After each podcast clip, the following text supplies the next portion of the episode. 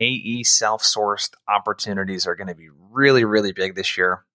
And I have a great guest coming on to talk about how you, as an account executive or a full cycle sales rep, can prospect more and rely less on your SDRs and BDRs so that you can hit and surpass your quota. Uh, we got Charlie Johnson. She's an account executive from SalesLoft. I think this is her third time on the podcast. And thanks for tuning in. My name is Jason Bay. You can call me J Bay. This is Outbound Squad, and we're all about doing two things turning complete strangers into paying customers. So, outbound, how to do the cold outreach and the cold emails and cold calls to get the meeting, and then what to do once you got the meeting to advance to close. So, we're going to talk about her journey as an SDR to AE. One of the things that she talks about a lot is buddying up with top performers, which I think is a great and very underrated tip. So, your ability to network within your company and get help. We're going to talk about how she blocks and tackles outbound. So her largest deals are self sourced, and she's going to talk about how she makes time for outbound, when she does it, how she does it, how she shortens the time that it takes. She's going to talk about how she targets accounts. And of course, she's going to give us some really great outbound tips and tactics, especially when it comes to cold email. So, this is going to be a great one. Without further ado, let's get to the interview with Charlie.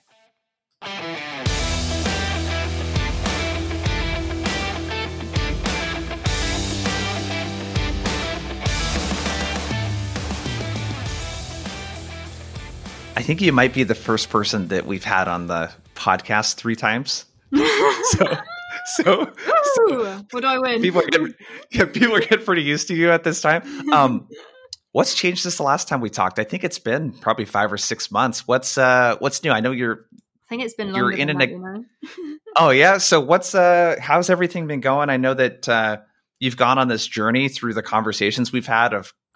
I think the first time we talked you were an SDR, and then now you're an account executive like what are what are some of the things that have changed and what are you learning in that journey yeah, so I am now an account executive, which is uh, very different to an SDR role. Everyone always told me like it's a it's a huge step up, and I was like, yeah, whatever, whatever, step up.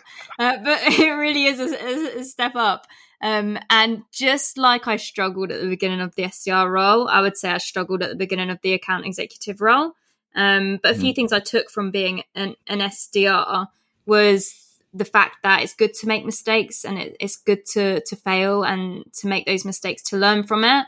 So I think the the good thing about having that mentality from going from an SDR to an AE is quite quickly on I was willing to kind of put myself into uncomfortable situations. And when I did fail and when I did fall on my face, I kind of saw it as well, this is actually an opportunity for me to learn because there's no way I would have known how to overcome that if I didn't fail from doing it. So lots of mistakes, but I'd say right now I'm in a, I'm in a pretty good uh, place with my account executive journey, but it has definitely been a journey. yeah. Well, uh, the reason I ask is that a lot of the folks that listen to the podcast are SDRs that want to become AEs or kind of recently hired AEs. Yeah. What's one thing, knowing what you know now, is there anything that you would do different in your first like couple months as an account executive? Do you know what? I don't I don't think so. Not to be big headed, but I was um, if you ask anyone from my team how many questions did Charlie ask on a daily basis, oh my god, it was ridiculous. I would I kind of found a few buddies internally within the AE team um, that I knew were high performers, and I kind of really stuck close to them and would ask them um, for their time and ask them questions as well as asking the overall team. So I think at the beginning, I was just willing to take as many meetings as possible, even if I knew they weren't a good fit, mm-hmm. just to practice. And I asked so many questions. I don't care if it sounds stupid, my question, I'm going to ask it anyway. Um, and I think that really helps me learn initially, just making sure that I'm, I'm relying, not relying, but like using the rest of the team because in SalesLoft, like we have some ridiculously talented account executives yep. who I'm lucky enough to work with and lucky enough to have lent on during that initial process. So I don't think I could have done anything differently. I think I am ha- really happy with myself for just asking as many questions as possible. I know if you're joining a new company, that might not be as comfortable, but it's the best thing I did. Just ask 101 questions yeah. a day and have those few people that are like your go-to for um, helping with you with uh, with new things you don't know. Yeah, I. It's funny because this is one of the things that I think for a lot of reps, there's a lot of like the discomfort. I think mm. is uh, like there's an insecurity with if I ask a lot of questions, people are going to think that I'm dumb. Do you did you deal with that at all, or do you just kind of like you know I just I, need to get what I need to get here? Like, how do you kind of think about that? do you know what? Whenever I see someone and ask a question, no matter how many questions I ask, I never think, oh, not another question. I'm always willing to help and answer. And you know what? I probably yeah. did get a bit annoying. I'm not going to lie. Like, if you ask some of the people, they'd be like, mm, Charlie, just stop it. Like, stop with the questions. But um, I'll yeah. probably, yeah, I did probably get annoying. But I don't really feel bad because at the beginning, I'm in my learning journey. And the quicker I understand this, the less questions I'll need to ask. So I've gone from asking a million questions a day to probably only two a day now. So we've decreased it a lot. Um, but now yeah. I'm that person who wants to help the rest of the team. So when new people do join, I have that experience from learning from the rest of the team that I can help those newer starters as well. So swings and roundabouts, yeah. I, I think like ask questions at the beginning. Everyone wants you to succeed within the company. I don't I don't know a single person in our team who doesn't want someone to succeed. So everyone wants you to succeed. Yeah. So everyone's going to help you. And then when you're that more tenured rep, you can then pay it forward and then help those new starters yeah. as well. Yeah, I love that. Those are just some simple, very, very good tips. Like the buddying up with top performers kind of thing. It's uh you are what I what I get from you at least is that you are relentless about your development. So if that means making friends mm-hmm. with top performers, if that means asking a bunch of questions and getting uncomfortable, if that means taking sales calls knowing that I'm not like as good as I want to be at this and this is going to be kind of rough taking all of these meetings yeah. or maybe this might not lead to the place that I want but I need to get through that learning curve. I think having that relentlessness with the development is super super important for people that are just getting into roles. Yeah. Um, it's not easy to do either. Like it's not easy. Like, I really have to push myself to do it. Like there's sometimes when I'm like, yeah. I really don't want to do this demo. I don't feel comfortable doing it. But I'm just kind of like hype myself up. I do this little thing where I have a little mm. run around the room. I have a little run around. I hype myself and I'm like, you can do this. And I'll just go in with such a positive attitude and be like, I'm going to do this and I'm going to smash it. And I just force myself yeah to do things that deep down inside I'm like, I really don't want to do this, but I force myself and almost put on this persona. Yeah. Um, and from doing that, it's it's helped me long term.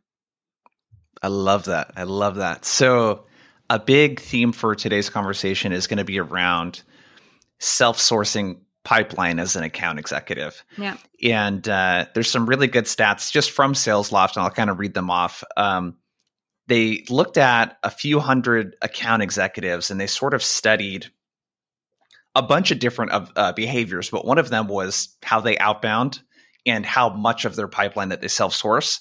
And for anyone listening that's selling something from 25 to 75K, the top performers will self source about 36% of their pipeline. 75 to 150K is 61%. And then for whatever reason, 150K plus, it goes down just a little bit. It's 47% any way you look at the numbers, it's like a third or more of your pipeline yeah. needs to come from you doing outbound. And I was just training a group of very young SDRs yesterday. And I was like, that's how I always start the trainings now is like this skill, this self sourcing skill, this prospecting skill, like this is a must for an account executive because yeah. everyone wanted to become an account executive. I'm like, you need to master this because you won't hit quota unless you do this. So, yeah. like, you're building those skills now. Um, so the biggest excuse I hear from account executives, though, is, "Oh, I don't have time to do it. It's not a priority. I'm too busy doing all this other stuff." So I want to talk to you first about how do you make time for this? Like, how do you block and tackle your week to prioritize this time? And when do you do it? How long do you spend? Yeah. All that kind of stuff.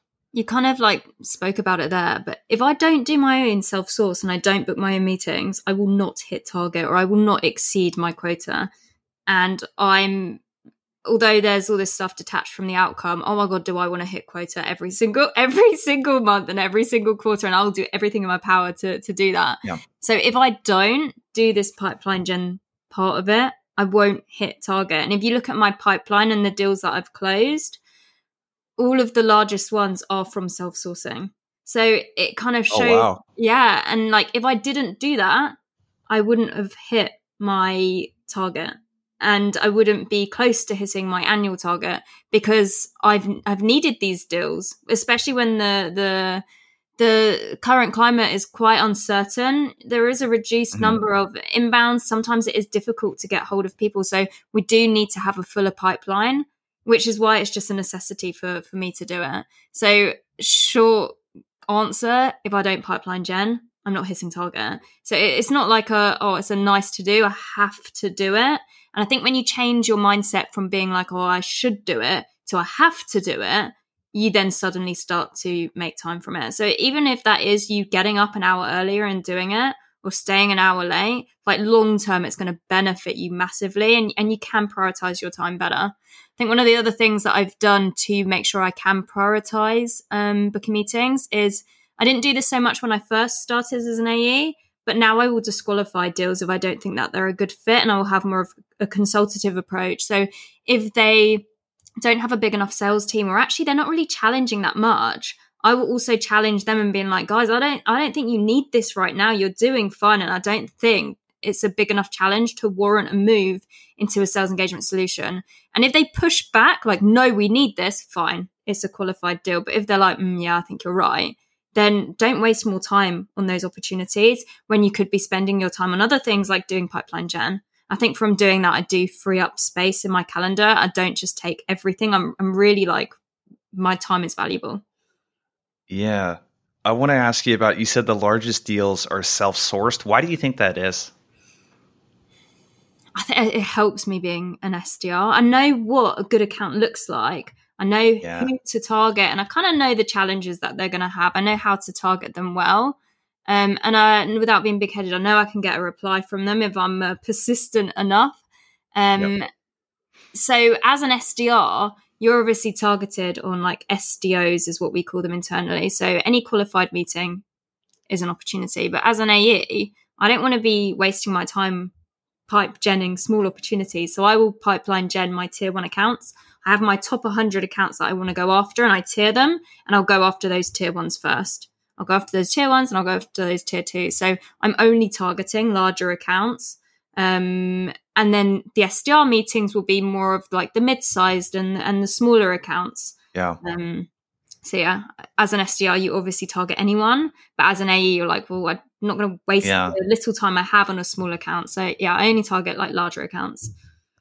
That's a whole. We could spend an hour just on how there's so like the way an SDR is compensated is on yeah. generating meetings that AEs really don't want in most cases. So it creates this friction, you know. Um, so you're able to target the larger accounts. You have the outbound abilities to break into these accounts. So you already know that these are have bigger sales teams. I would imagine whatever tech stack requirements or triggers that you need, like they have those things to get the conversation started. Um, so if, if we look at like over a typical week, what does it look like Monday through Friday? When do you block and tackle? How how long? Like how many? Is there an activity? Uh, uh, metric that you're shooting for on a weekly basis? Is there a number of meetings? Is it just hours? Is it a combination of it? Like, how do you know if you did enough self sourcing, I guess? Yeah. So at the end of the weekend, how do you plan for it? I mean, overall, my target is how many meetings I can book. So if I can book yep. two meetings a week, I'll mm-hmm. be very happy with that. And I can break that down in regards to from my AE cadence. My my opportunity rate and my and my meeting rate is quite high, and I think that's only because I've had so much experience being an SDR. So I'm very yeah. particular with my outreach, and I spend probably a bit longer um, on the companies that I want to target. But I kind of, again, without being big headed, I kind of know I'm going to get a, re- a, reply from them. So that's my metric. Yeah. But overall, I reckon I, if I did, and we call them day ones, like how many people were adding into the funnel e- each day. Mm. If I do five day ones a day, I, I can get those one to two meetings quite easily. But if I do a, a, block on Monday and Tuesday and I get those one to two meetings, I'm not just going to stop. I'm going to I'm going to keep going until I can get some more yeah. meetings. How how long does that take you to do on a daily basis to add five day ones? So it depends if uh, I try and do like two people from each company. So maybe that's like two companies, if not three companies. Mm. I don't spend too much time researching. I kind of know the five areas that I religiously want to go and research. Um, and I, yeah. um, I've got very fast at that. So as soon as I find two or three really compelling things, I'm just going to move on. Um, so yeah. my research per company takes me about five to six minutes. And then per person, maybe a minute. I'll look on their LinkedIn profile and I'll Google their name to see if there's anything interesting. Um, so the research doesn't take that long. I do my research up front. So I've got all my research done when I've added that person into the cadence, and then it makes the rest of the steps a lot easier to do, right? Because I have all my research, I know what to write in my LinkedIn invite. Because again, I have that research, and when I'm doing that video, I know exactly what to say because I have that research. And when I'm later on in the cadence and I'm on step 20 and I'm like, God, I can't be bothered to do step 20 in my cadence, I again have all the research. So I know what to um, yeah. insert. And I take my research like one step further because I know uh, like I'm just like any human, like I can be lazy. And if I'm on a step and I have to write a whole email and I'm busy, I'll be like, oh, step 20, yeah. do I really want to do this? So what I do in my research notes is I make them really clear. So I'll be like company, um, information, person, structure, and at the end I have something called trigger templates, and I will um, prompt future me which templates to insert. So if they're hiring SDRs, I can say hiring SDRs trigger template.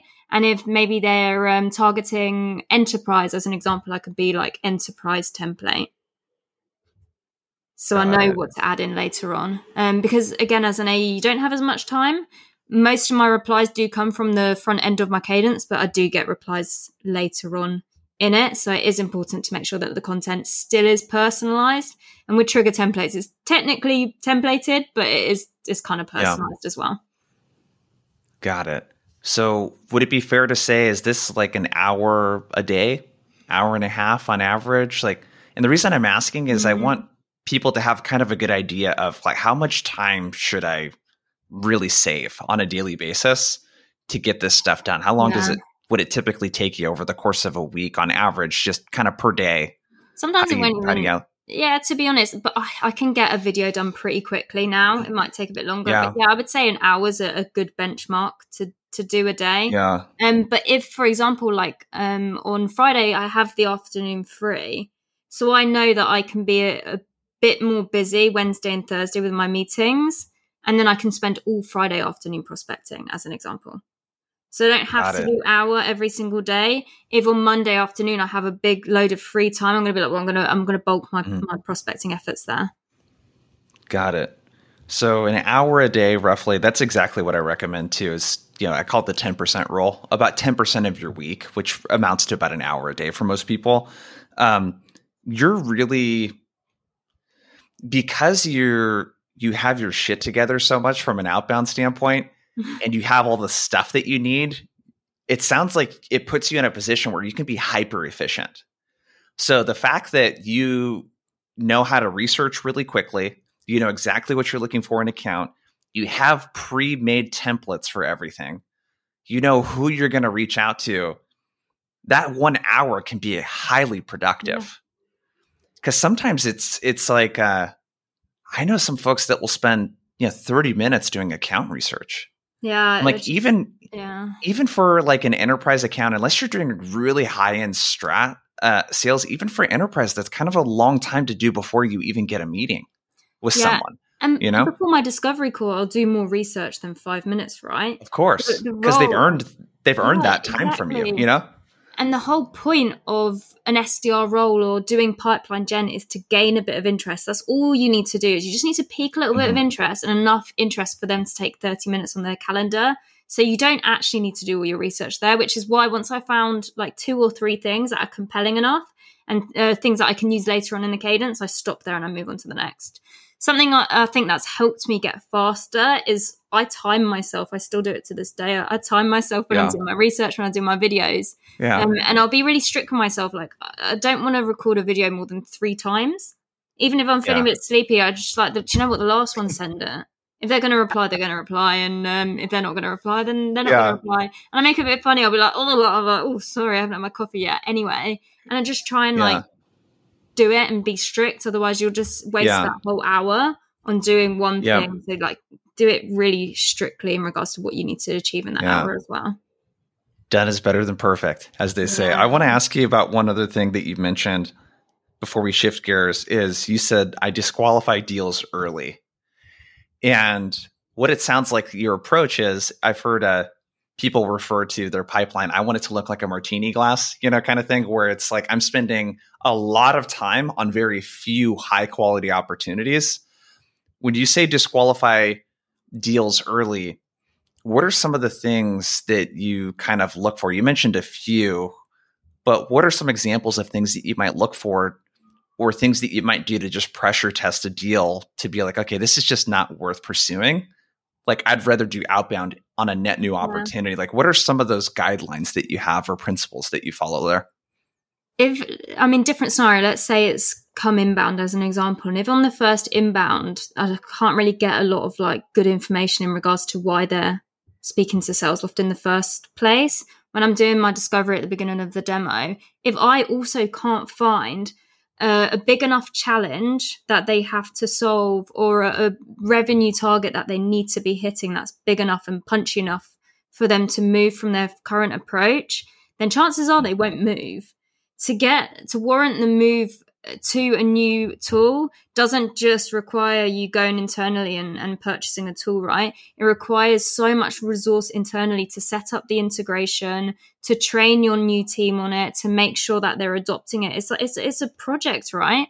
And if they don't have a big enough challenge or they don't have a big enough revenue goal for them to to move to SalesLoft, it's probably not a good fit right now. It might be in the future, but I think from having more of a hmm. consultative approach, people do respect it and I will just tell them straight. I'll be like, look, I'm I'm gonna be honest here. Like from what you've told me, you're doing pretty well. Like it doesn't actually sound like you're struggling yeah. that much, unless I'm missing anything. But I'm not sure how much you need SalesLoft right now, unless you tell me anything differently. And you'll get one of two responses. You'll get either no, no, no, we really need this. Like this is in the budget. Like we really want this, and you'll get someone who pushes back, or you'll get someone who's like, mm, yeah, may- maybe. And I'll be like, do we really need to? Is this a conversation for now or is this more of a conversation for the future?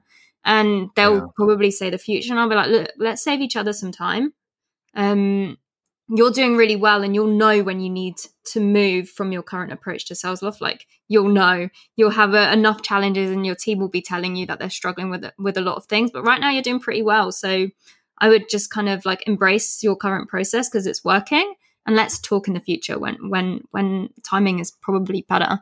Um, I think there's an Andy Whyte um, MEDDIC quote. It's like no one ever regrets qualifying out a deal, and it's so true. I've never regretted yep. qualifying out a single deal, um, because they always come back when they're a good fit and its timing isn't right. They always come back, and they'll come back to me because they appreciate the fact that I'm being consultative and saying like, you don't need this right now, but you might need it in the yeah. future. It's a great book, by the way. MEDDIC by uh, Andy Whyte. It's a really, really great book. Yeah. Um, it's uh, I love that. I love that. So uh, let's let's shift gears. So the second part of this is a big part of just the efficiency as an AE, knowing that you have little time means that you have little time to waste talking to people that are not like movers and shakers within an organization or spending too much time below the line. And the way that you target accounts, I think, is very interesting.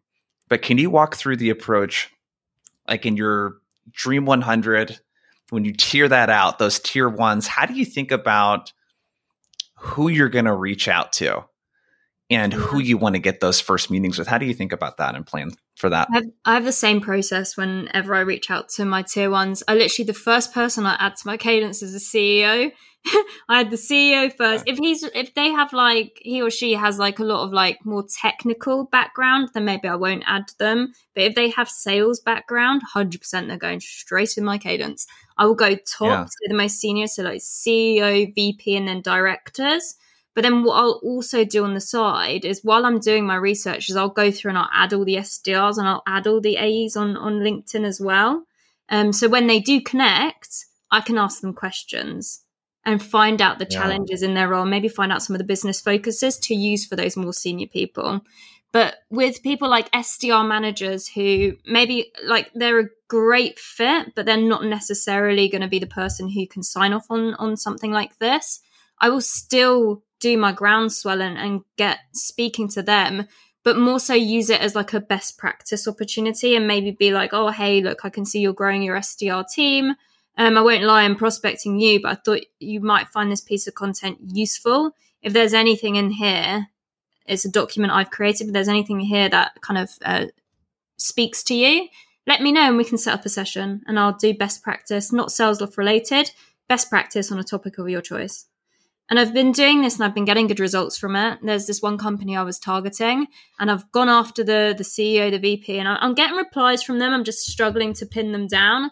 And I managed to get the SDR manager to connect to me and got to do a best practice session with their sales team. And not only did I find out so much information from this best practice session, what they're struggling with, and um, their current tech stack and motion, company goals, the VP who I've been trying to pin down joined for like 10 minutes. And I was like, oh, great. Cool. Now they know who I yeah. am. And it makes it a bit more difficult for them to move that meeting that I have uh, put in for next week, it makes it a bit more difficult to move it because I've already spent time with your team. I've probably helped them a bit, and I've already said that I'm willing to do this best practice session again. So, what's 30 minutes from their mm. time with someone who's actually helping your team already? Yeah. So, if we're thinking through the MEDDIC framework, what this helps you get, this ground swelling, is you're kind of getting a better idea of what the metrics piece of it might be and who uh, building a relationship with a potential champion, like that sort of stuff. What kind of uh okay, so let's just go let's rewind a bit. So you said you add the SDRs and AEs on LinkedIn. Mm-hmm.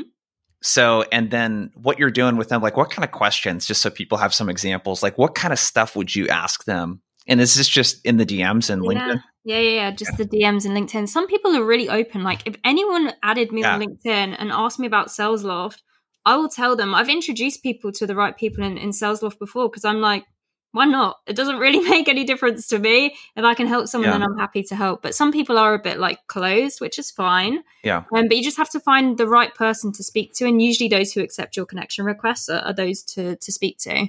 So all I do is I literally just share like my hypothesis and being like, look, um, thanks for connecting. I'll be completely transparent to you, like salesperson to salesperson. I'm targeting whoever. And this is my hypothesis that I've created from my research. And this is what I think the focus is.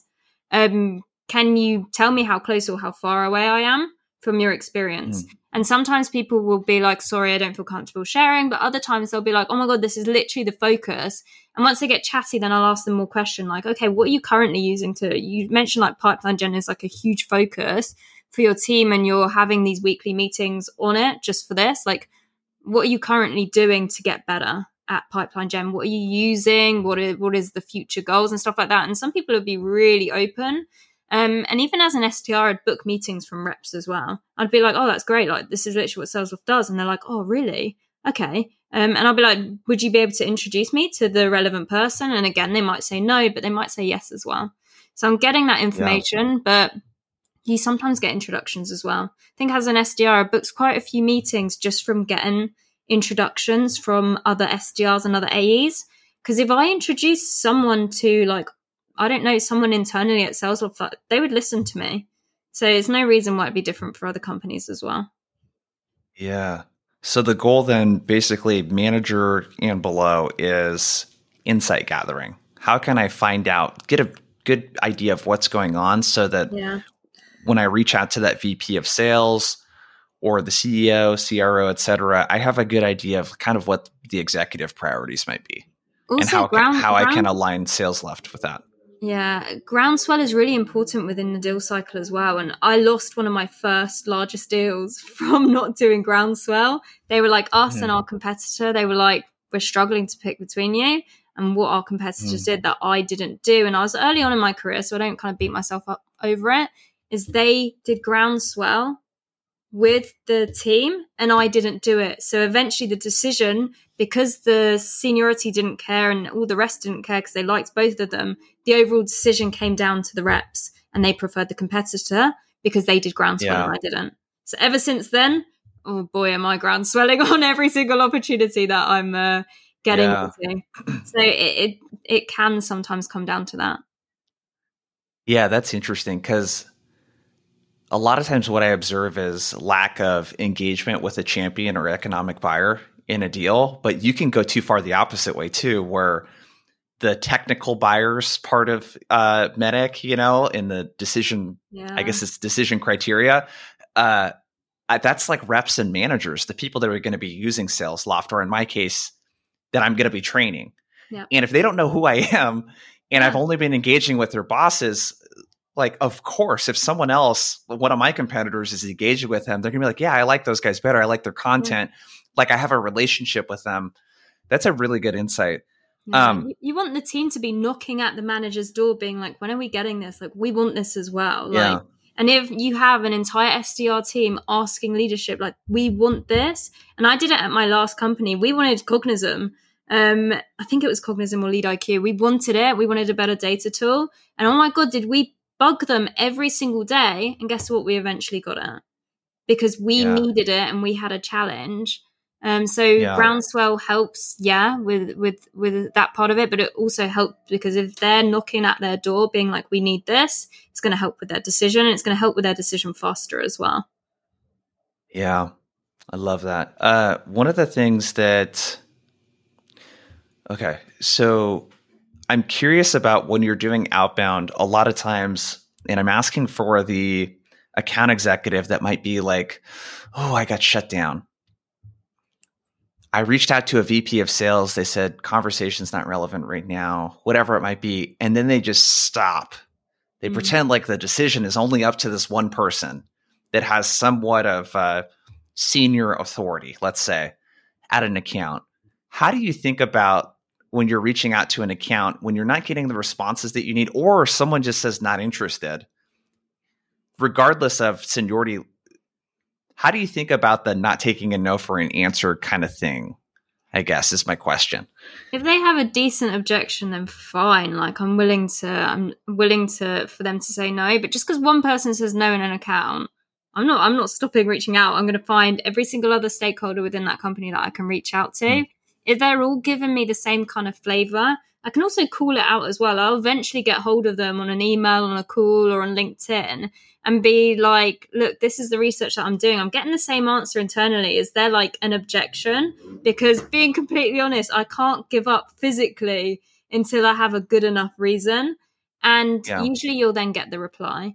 Um, but a lot of the time, not interested is either they've they know who you are and they have a competitor, or they know who you are and they don't really need it right now, or it's just a fob off. And most of the time, it's just a fob off, not interested. So I'm going to try and Yep. get to the real answer and be like completely understand. And I have a, a framework for objection handling and be like acknowledge the fact that completely understand this isn't of interest. I wouldn't want to respond to a random salesperson reaching out to me, uh, um, me either. Just for my own learning, and I'm going to ask a question: How close was I with my hypothesis that from X research, Y is a focus? Question mark. Mhm. Either way, best of luck with the growing team. Sounds like a really exciting time for the company. And a lot of the time, you'll get a you'll get a reply from a, a structure like that, which will change the not interested into the actual real objection. And if it is that they have a competitor, or they're just they're moving to a new CRM, or there's another compelling reason why they physically wouldn't need to to move to something like Salesloft yet, then that's fine. I'll reach out to them uh, next month.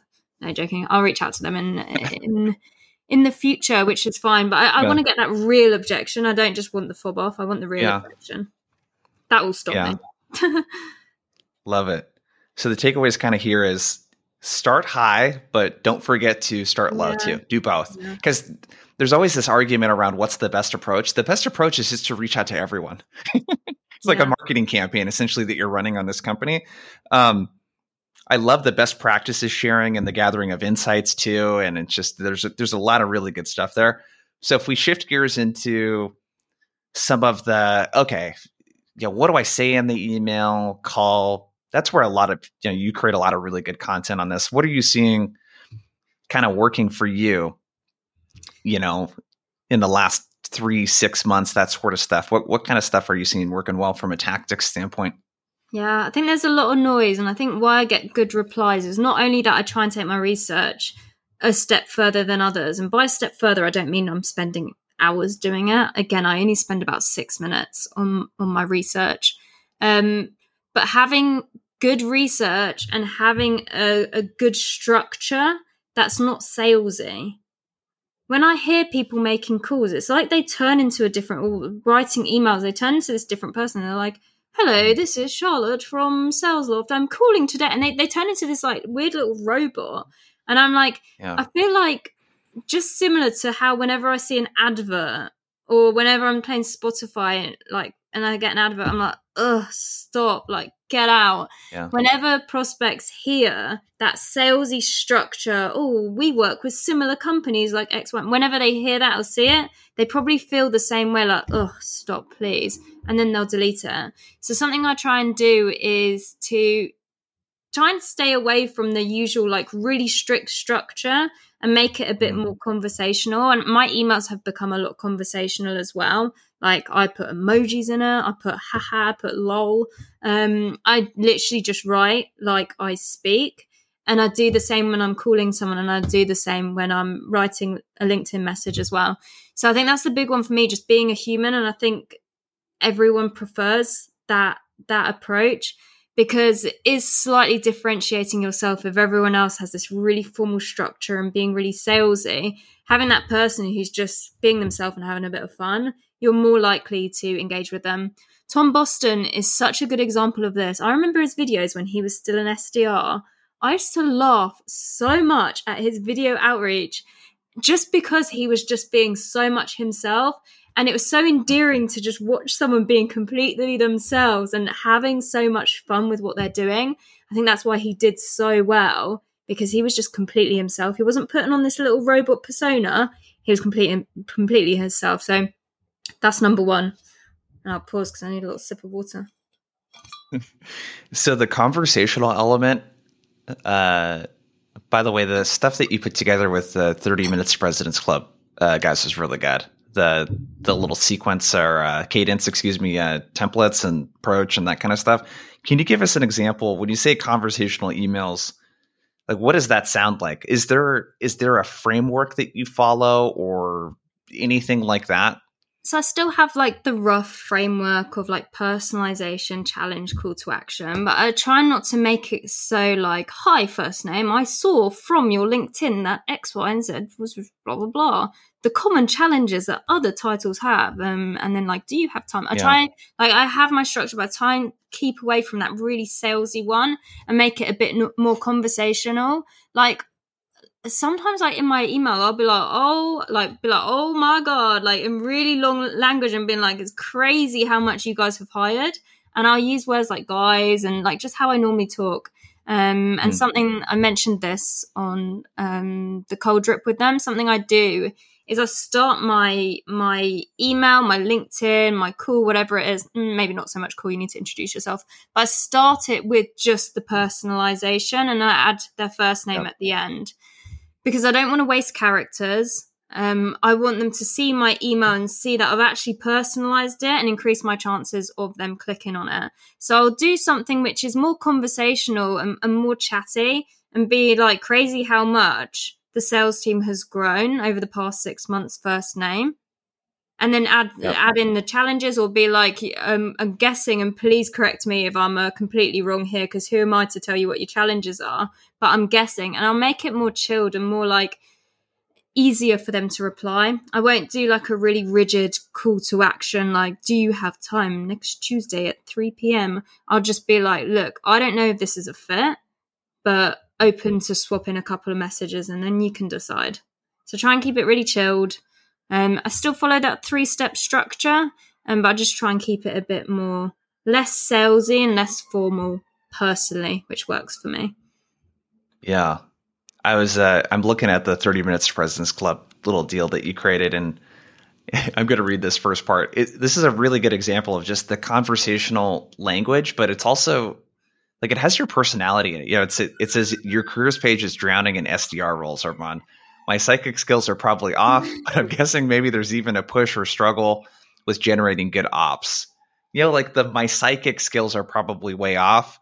It's just got you're demonstrating that you took the time to you know put together a hypothesis on what you think is going on but you didn't say my hypothesis is that this is like it wasn't like because you sell to these people every day. These these are the people i sell to. Same same audience. The vps of sales and the cros that i engage with they just don't talk in a really formal manner. They, they just they're don't. chilled. Yeah. they're super chill. And uh, I think most executives, most executives are like that. There, of course, is going to be a formality in how they conduct themselves in front of strangers and you know how they conduct themselves in a public facing manner for sure you know? But i think that that conversational element is is great. And then the starting with the trigger that's something i've been doing for a while too is uh the preview line mm. of that email you know starting it with the goods versus their name it's just a yeah, little pattern like, interrupt that works really that. well yeah also like with the yeah. subject line um I can't remember who shared this on LinkedIn the other day, but it was a really nice post, and they shared their inbox, and all of it said like first name and then hi first name, and they were like, as soon as I see my name in the subject line and I see hi first name, I know it's a sales email, so I just put it in the trash, right? So yep. doing things with your subject line that again makes you a bit different, I think is important. I always like to keep mine a bit random, like if in my like for example that one you just said um, my subject line might be psychic skills or something like that, something a bit different that doesn't really show that it's a salesy email. I don't want to put their first name, their company. I don't want to say 10 times pipeline or any of that stuff. I'm going to either yeah. put something personalized, like a rep's name or something who's maybe been there the longest, and then maybe I reference them in, in my email or video as well. Um, or I'm going to use a random word that I use in the email that I think is a bit different and a bit quirky, like psychic skills. Um, so making sure that your subject line and those first, I don't know how many it is, like 90 characters, making sure mm-hmm. those stand out. The shocking thing, and um, I did a presentation um, at SaaStock about this. The shocking thing is an increasing amount of people are reading their emails on their Apple Watch.